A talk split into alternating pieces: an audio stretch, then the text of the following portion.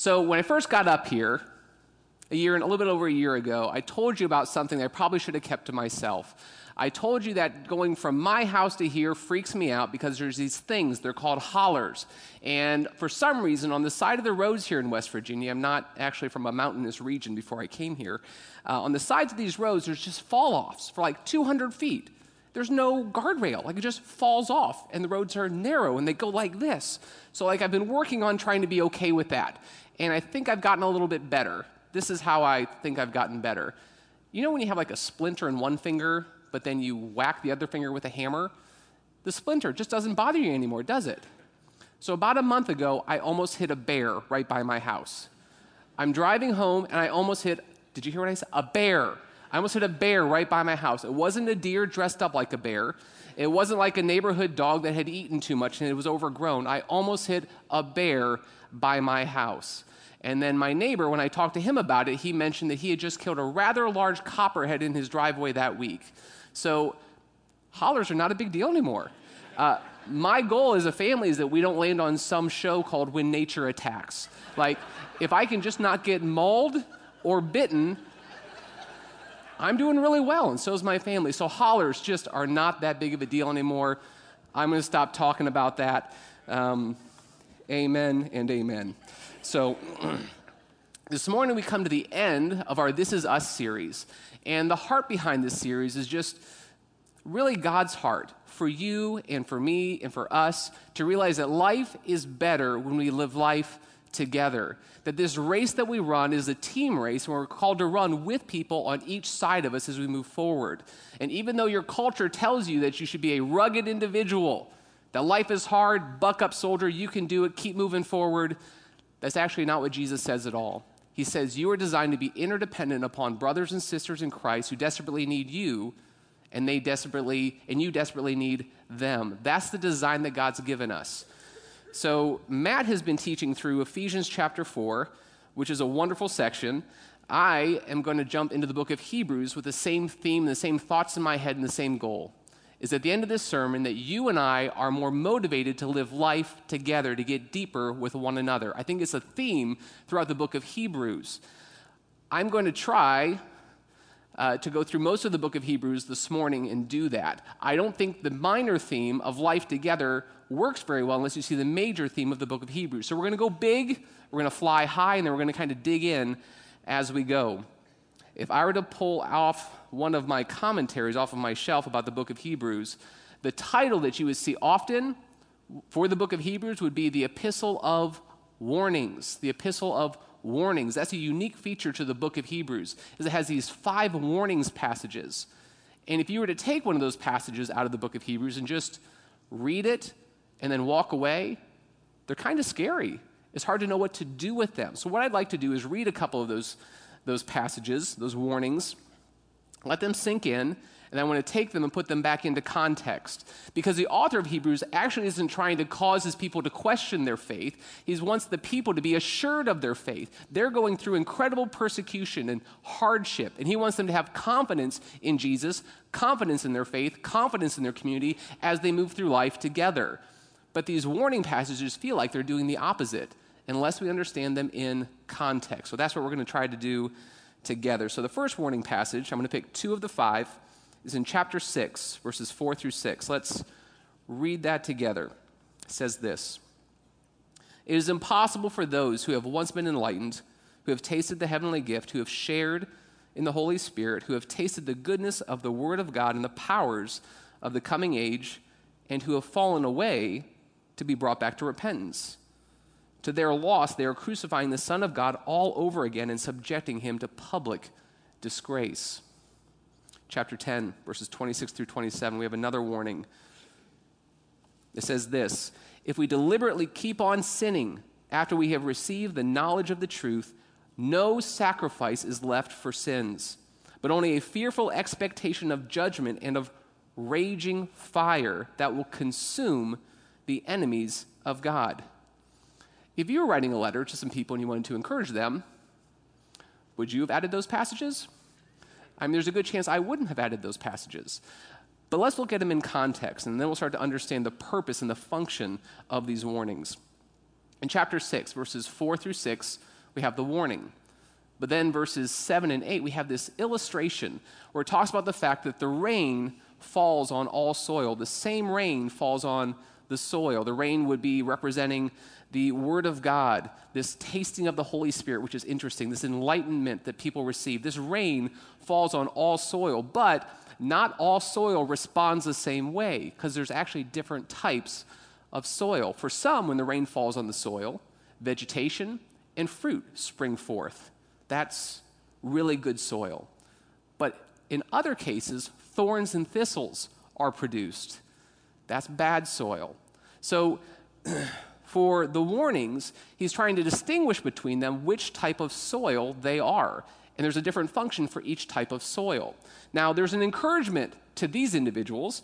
In verse 9 of chapter 6, 6 it says, Even though we speak like this, so he knows he's shaking them up a little bit. Even though I'm telling you these warnings, even though we speak like this, dear friends, we are convinced of better things in your case, the things that have to do with salvation. So there's two types of soil, and here's a warning that comes out.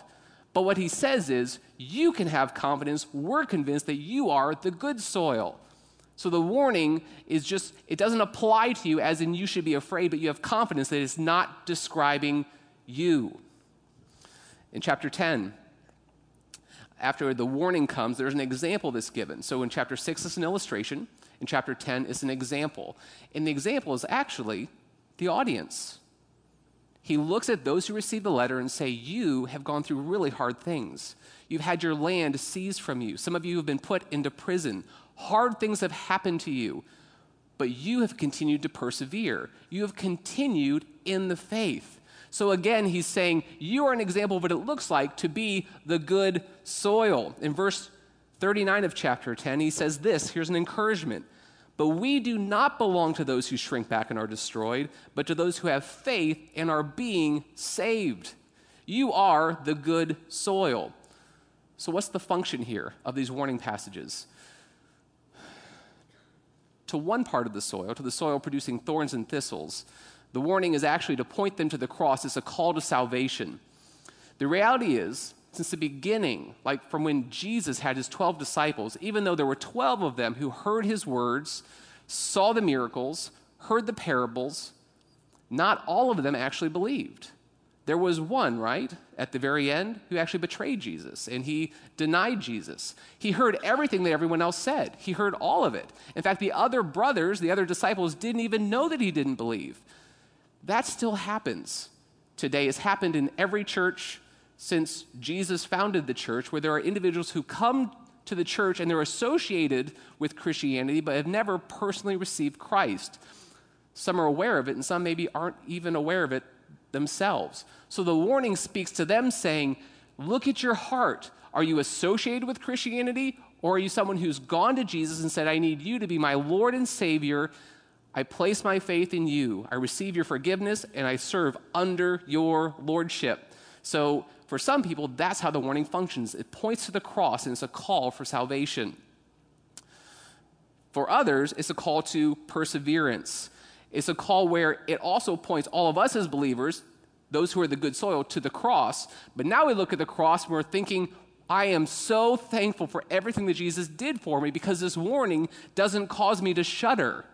Okay? So, kind of this is how it functions if the Christian life is a race, which is kind of how Hebrews describes it, the warnings and the encouragements kind of function as guardrails. They kind of give us some direction, they kind of give us some boundaries of what it looks like to run this race. So that's the function of the warnings.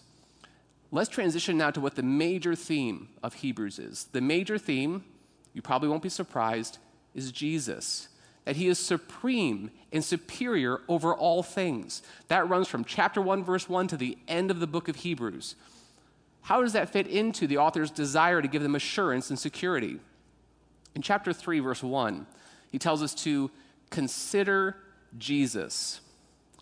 Put Jesus in the forefront of your mind. Think about him. Have, it, have him be the thing that you contemplate, that you think about throughout the day. Consider Jesus. That's near the beginning of the epistle.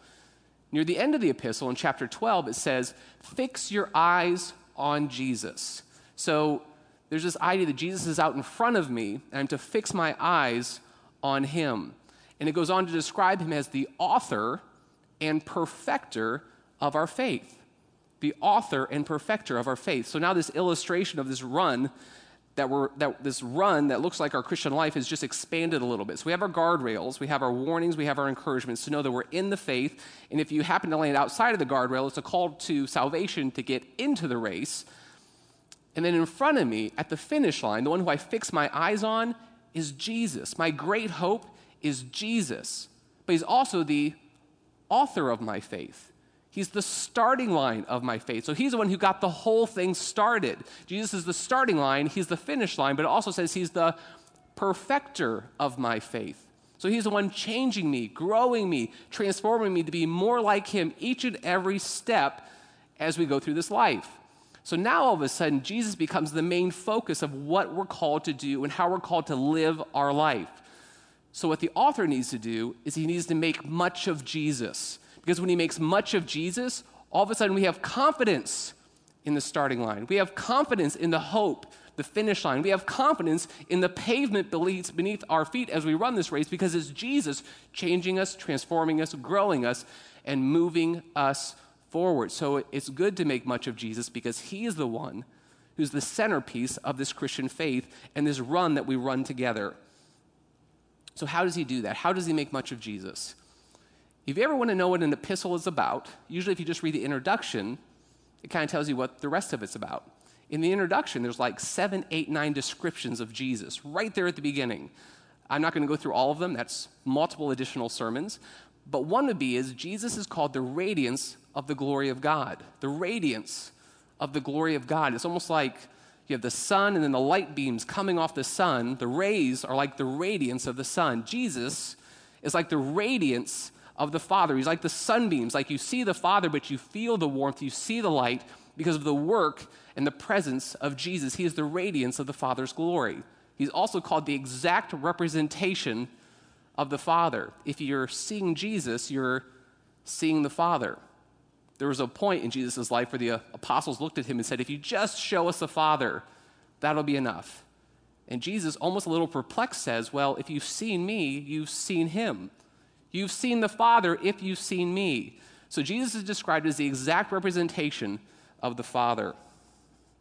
We're going to take the plane up now to about 30,000 feet, and we're going to go a little faster. Chapters 1 and 2 Jesus is superior to angels. We're taught clearly Jesus is superior to angels. Those who are receiving this letter are probably Jewish believers, so they know the Old Testament inside and out. So Jesus is going to use Old Testament references to highlight the superiority of Jesus. In the Old Testament, whenever you see an angel pop up on the scene, how would people respond? I mean, they'd often just fall flat on their face and they would try to worship the angel. And the angel would say, Hey, get up, get up, wrong guy, I'm not the one to be worshiped. Because as we learn in the book of Hebrews, these, these beings of splendor fall at the feet of Jesus. They're not to be worshiped. They're busy worshiping someone else who's far superior to them. Angels worship Jesus because Jesus is superior to angels. Chapter 3. In the Old Testament, Moses, all right, Moses, from the point of view of these believers, is like a LeBron James or a Michael Jordan. He's a big deal in the Old Testament. So, and God honors him. In chapter 3, it says that Moses is a servant in the household of God. He's a servant. But he continues and says, But Jesus built the house, and he owns the house. So Moses is great. He's a faithful servant, but Jesus built the house, and it's his house. So who's superior? Jesus is superior to Moses in chapter 4. Joshua's name is only mentioned once in chapter 4, but the point there is that Jesus is superior to Joshua. Joshua was tasked by God to take his people, God's people, into the promised land. And there they would enter into some form of rest, a land flowing with milk and honey. If you've ever read Joshua, it wasn't very restful. It didn't take long for their hearts to drift. It didn't take long for their hearts to harden. It didn't take long for them to go and seek after other gods. So, what Jesus does is Jesus doesn't provide a rest like Joshua's rest. Jesus provides a completely different kind of rest. When we come to know Him as Lord and Savior, He ushers us into a rest that looks like the throne room of God. Now and for all of eternity, He provides a much superior rest. Jesus is superior to Joshua, He's superior to the rest that He provides in comparison to what we have here on earth. Even in the best case scenario, Jesus is superior.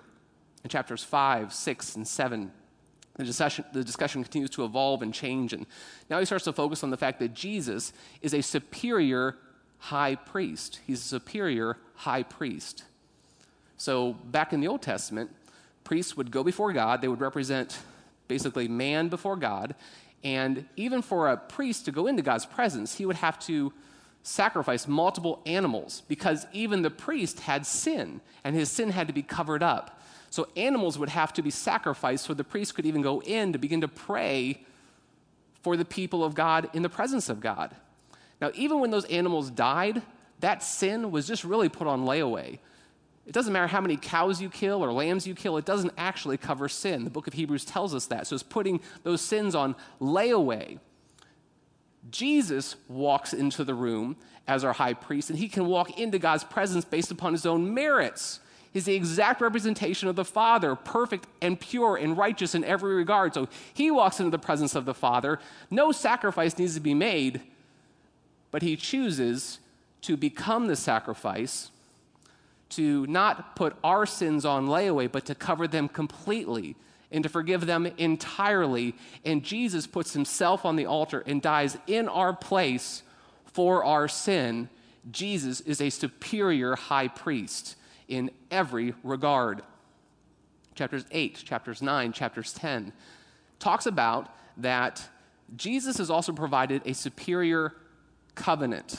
In the Old Testament, a covenant is like a relationship. Like when you watch two people get married, they go into they have a marriage covenant. So in the Old Testament, there was this covenant between God and God's people, and people who believed in God and placed their faith in God were saved in the Old Testament but during their life together with God, if they broke the laws of God, if they turned their back on God, the punishment of God, and you see it if you read the Old Testament, lands squarely on them. They are punished, they are cast out, they are conquered by foreign armies. Jesus provides a different type of covenant relationship here with his people. We're saved by faith, but as you and I struggle and we sin and we make bad choices, and sometimes we turn our backs on him off and on, the punishment does not fall on us, it falls on Him. It falls on Him. That's a better covenant. That's a better situation. Jesus bears the brunt of God's punishment and God's wrath in our place. It's a superior covenant. Jesus, in every single way, is superior. Jesus is supreme. And because of that, we're called by the author here to fix our eyes on Jesus. He's worthy of our hope. He's worthy of our excitement. He's worthy of us taking our next step to run this race to get closer to Him. Just like that song that was just sung. We're almost home. We're running from here towards Him. He's also the one who started the race for us. He's our starting line. And we can trust him, we can place our faith in him because he's a superior high priest. He offers a superior covenant.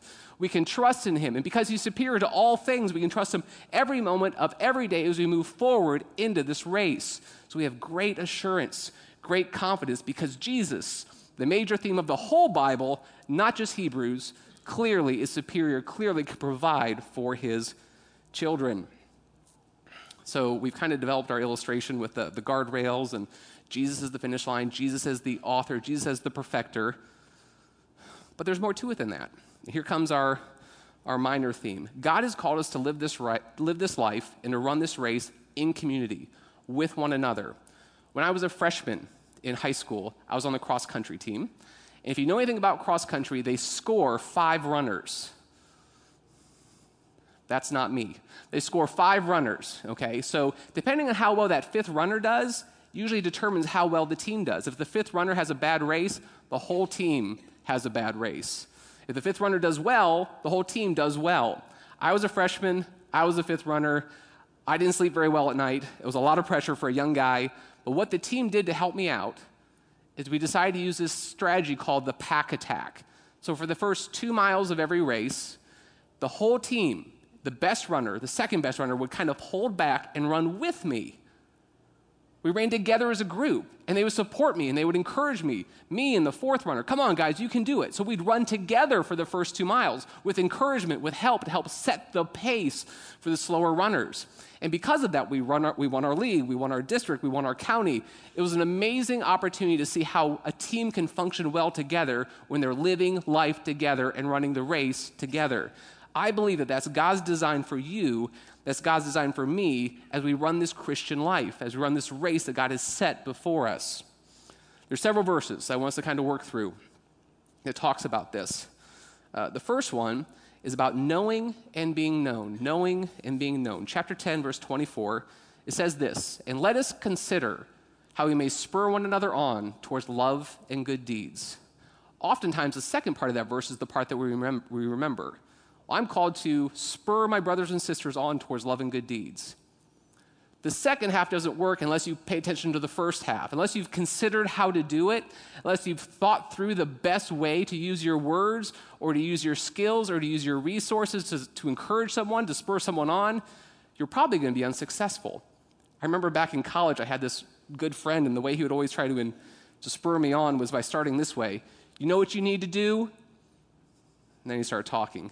And usually it was really bad advice. So after I was told what I had to do and I was given bad advice multiple times, I eventually just said, Can you stop talking to me like that? That doesn't work. As soon as you say that, I want you just to, to be quiet. So he didn't really think through and consider how to spur me on towards love and good deeds. So we have to know each other well enough to know what encourages the person and what can annoy the person. What spurs the person on towards love, love and good deeds, or what causes that person not to want to hang out with you as much. So to consider that means that you're in a relationship deep enough to know them well. Do you have those kinds of relationships? When I was when I was in college, I had a roommate named Jeremy. He was a sophomore, I was a freshman. He grew up differently than I did. He grew up in a church where he was basically told God is the judge. He expects perfection. Live your life outwardly as perfectly as possible. I don't really need any emotions from you. You don't need to smile. You don't need to get angry just move through life doing good works. And that's kind of how he lived his life, which there's some good stuff to that, but I think he's missing out on some joy pieces and some other pieces that God has for us. My background was different. I love to go out and have a good time, um, love the Lord, want to live my life you know, to honor him, but I also want to smile and have fun with my friends. So I'm sitting, so I'm sitting there at my desk. I'm sitting on my desk because I didn't really use it to study very much. Don't do that. I didn't study very much, so I'm sitting there, and he's sitting at his desk facing the other direction, and I'm eating a box of powdered donuts. I was a runner, so I had to eat a lot. So I have these powdered donuts, and I'm looking at it, and I'm just like, I've got to fix this problem. So I, yeah, one of those. I take a powdered donut, and I said, Jeremy, I'm going to throw this, I'm going to hit you in the back. I don't care what you do, but I want you to respond. You can laugh, you can swing at me, I don't care what you do, but you've got to do something, because he would never respond to anything. So I take the donut, and I peg him in the back. It explodes, it goes all over him. He does nothing. He doesn't do anything. He just takes it. There's this big round splotch of powdered sugar on his back. and He just takes it. Well, I've got a whole box. So I reached in and I got another donut. And I said, Jeremy, I'm going to hit you again. So I did. I hit him in the back again. He's, he clinched up a little bit, but he didn't do anything. I said, Jeremy, I've got a whole box of donuts. And I'm going to unload all of them on you one by one until you respond. I don't care what you do. Just do something. So the third donut comes out. I hit him in the back he starts to rage a little bit. He goes over, grabs all the donut crumbs, turns around, hits me in the face with them.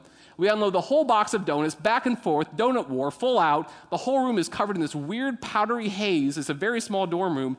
And he starts laughing and laughing and laughing. It's like something just broke inside of him. And it was okay just to enjoy life and to have fun. The application of that isn't that you start chucking donuts at people. But like you have to think through how do you love somebody well? What do they need to take that next step on that road? How do you come beside them on that road and help them move forward? It may be throwing a donut. It might be a kind word. It might be an encouraging letter. It might be a flower. Whatever it is, God has called us to live that way together. Chapter 2, verse 1 talks about a drifting and hardening heart. It talks about the fact that we have a drifting and hardening heart. It says we must pay the most careful attention, therefore, to what we have heard, so that we do not drift away. We We need to hear what God has told us. We need to remind one another of all that we've been taught. Why? Because your heart and my heart has this horrible tendency. We tend to drift away from the Lord. We just do. It's called gospel amnesia. Even though you know the word and you know the gospel, there's this tendency to drift from it, and we just forget. There's a reason why God us, has us come together once a week, because you and I so often suffer from this gospel amnesia this drifting where our heart tends to go away from the living God. We need one another to remind one another so that our heart does not drift. In the same line of thought, in chapter 3, verse 13, it says, But encourage one another daily, as long as is called today. Why? So that none of you will be hardened by sin's deceitfulness or the deceitfulness of sin. So that you will not be hardened by the deceitfulness of sin our hearts tend to drift, and unfortunately, our hearts tend to harden. They go this way and they do this. Part of that is because we have sin that lives in our hearts and in our life that we're unaware of. Sin is deceptive. Sin doesn't just say, Here I am, repent of me and fix me. It doesn't. It resides deep in our heart. So, what's the answer to that? According to the scriptures, the answer to that is as long as it's called today, I've lived over 40 years on the earth, and every day I've lived has been called today. So every single day, we're called to encourage one another. Do you have people in your life where every single day they're trying to encourage you? Do you have people in your life where every single day you are trying to encourage them? Do you live life like that? Do you have a circle of friends, spiritual family who you live like that with every day? we should have some sense of fear, knowing that our hearts tend to drift and harden. That's part of the point of those warnings. So we want to surround ourselves with people who will encourage us, strengthen us, and help us each and every day because you and I are so weak that we need help each and every day. Life together in the throne room, chapter 4, verse 16. So in this verse, I'm going to emphasize some things as I say it, because I think this is something we miss in this verse. Chapter 4, verse 16 says this Let us then approach God's throne of grace with confidence, so that we may receive mercy and find grace to help us in our time of need. I've heard the verse used multiple times, saying, If you're having a hard time, we'll go and pray. The throne room is open to you. Simply walk in. That's not what this verse is saying is saying, We do this. The throne room is a team sport. We go together into the throne room. So as I go to spend some time with the Lord, one of the thoughts that should cross my mind, and hopefully starts to cross your mind as well, is who should be here with me? It says, Let us go into the throne room of God. Let us together beseech Him and receive grace and mercy in our time of need.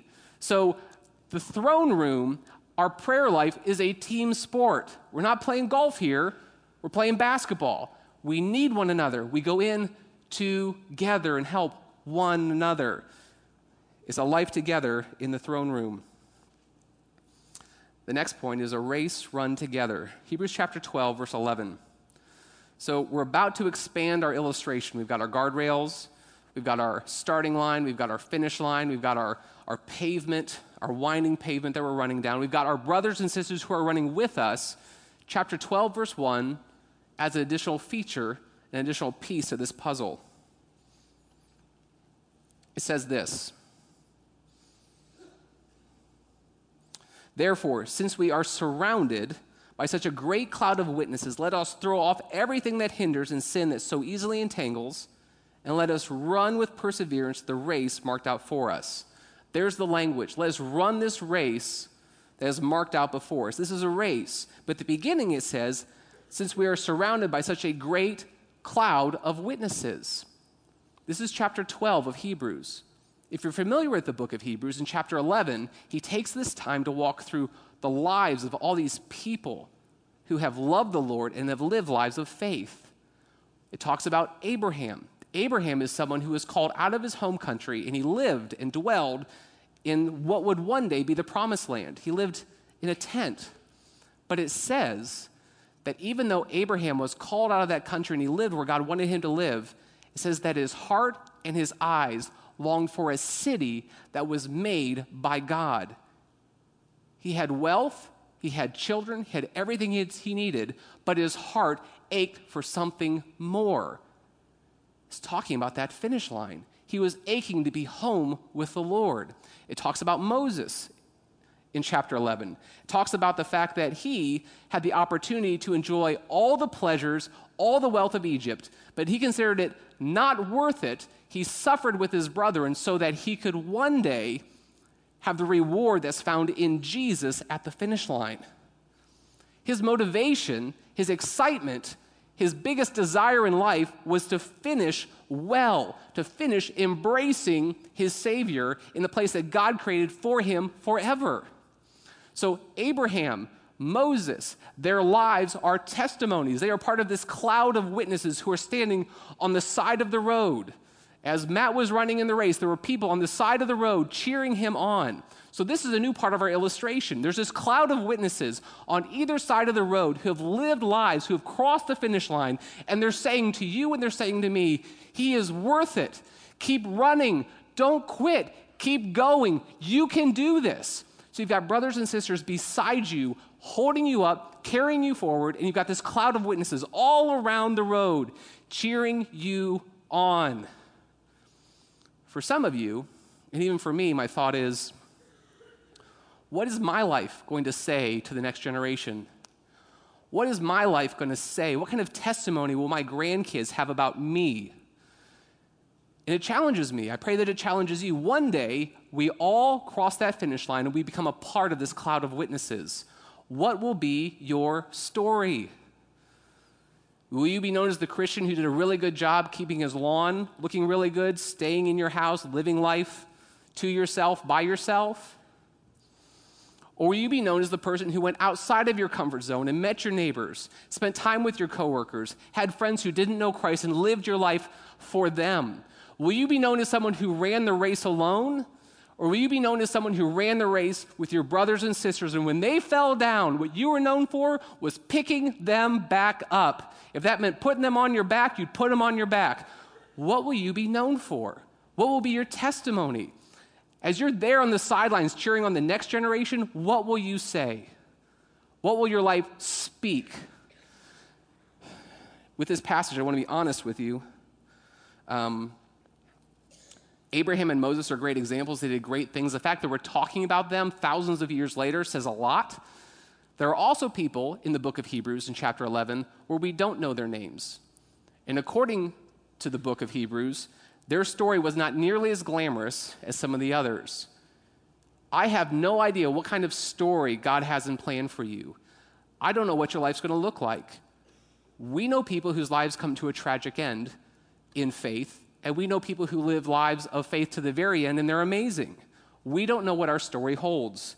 The Bible talks about that. In chapter 11, verses 33 through 38, this is kind of a longer section, but I want you to hear it. It talks about those who through faith conquered kingdoms, administered justice, and gained what was promised. There are those who shut the mouths of lions, quenched the fury of the flames, and escaped the edge of the sword, whose weaknesses were turned to strength who became powerful in battle, and they routed foreign armies. Women received back their dead, raised to life again. But, but, there were more. There were others who were tortured, refusing to be released so that they may gain an even better resurrection. Some faced jeers and floggings and even chains and imprisonment. They were put to death by stoning.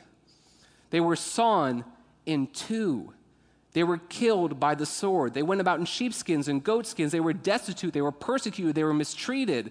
The world was not worthy of these people. They wandered in deserts and mountains, living in caves and in holes in the ground.